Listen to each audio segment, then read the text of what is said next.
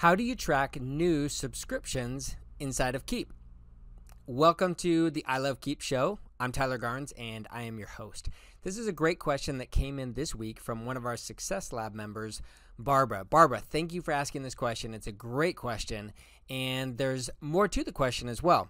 How do I track new subscriptions if I want to look last month at how many new subscriptions got started? How do I track how many subscriptions canceled last month? Therefore, with those two things, I can see my retention efforts over time and how many active subscriptions do I have billing right now. So let's jump right into a Keap account and I'll show you how all of this works. And the key thing here is I'm going to show you in Keap Max Classic. As of this recording, uh, these same reports aren't available inside of Keap Pro and Keap Max. So let's show you in Keap Max Classic how this works.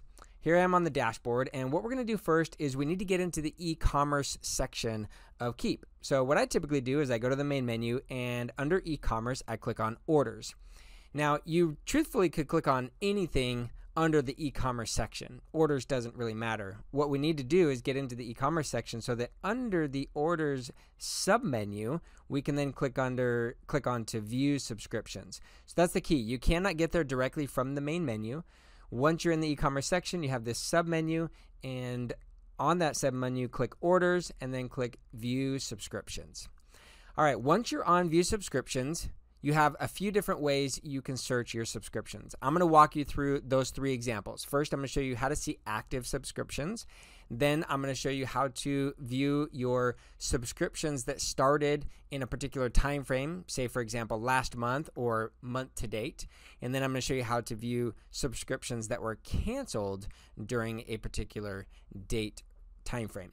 Okay, so first, let's click new search to just clear out the current search. And what I'm to do is choose right here on this first screen, status, and I'm to choose active. So that will show me all of my active subscriptions. I just click search, and you can see that I have eight currently active subscriptions in this example. Now, if I edit the criteria, you'll see that there are additional tabs.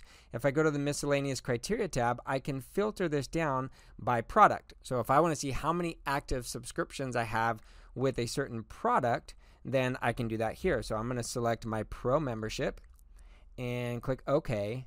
And you can see now that I have two active subscriptions of the pro membership.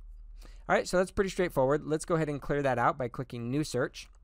Now, what I'm going to do is look for any subscriptions that were started last month. How many new subscriptions did we gain in the previous month?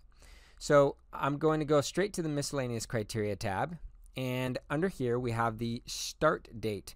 Here in the start date interval, I can choose the last month date time frame there. And then again, I can filter by product. I can choose whatever product I'd like. And then I'll run the search. And that will show me all of the subscriptions that started last month. Now I can also ignore the date time frame there that's customizable. And I can choose the date, the start date interval. The unfortunate part about the date interval is I can't choose last month. I can choose last 30 days or last 7 days, last 90 days, etc. Um, but I can choose month to date. So what I'll often do is create a month to date search. I'll go ahead and search this. You can see that I have three subscriptions that were started last month. So I will often create a month to date search like this, save it, put it on the dashboard so I can see how many have been started in the current month.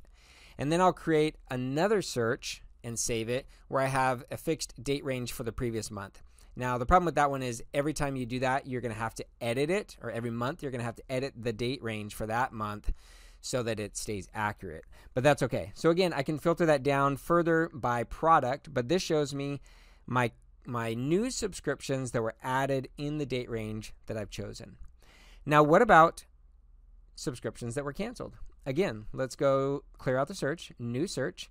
I'm going to go to miscellaneous criteria again. And here I'm going to choose the end date, not the start date, but the end date. Again, I can choose last month's uh, time frame. So I can choose uh, currently it's April. So if I go back a month, go to the first of the month, and then for the end, uh, the last day of last month. And again, I can search that. Or I can just clear out the date and choose the end date interval and choose month to date. Again, I can filter by product ID if I'd like and then hit search and this will show me all of the subscriptions that were canceled in the current time frame that I've chosen. In this case, it's month to date. So I've got one subscription that was canceled this month. So, hopefully, that helps you uh, to know how to manage your subscriptions. Uh, what you really want to get into is tracking and managing your retention, right? Growth of any membership or subscription program has everything to do with retention.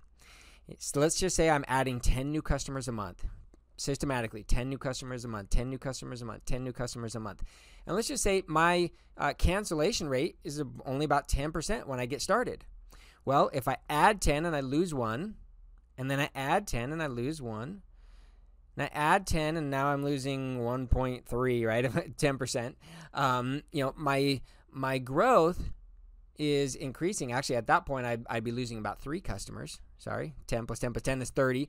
And I'd be losing three a month eventually what's going to happen is my cancellations are going to equal my new starts, right? If I add 10 new customers a month every month, eventually I'm going to get up to 100. But if I'm losing 10%, now at 100, 10% is 10. It's the same amount that I'm bringing in. And so retention is the name of the game. If I can improve retention, and if I can increase how many I'm bringing in each month, then that's how I grow.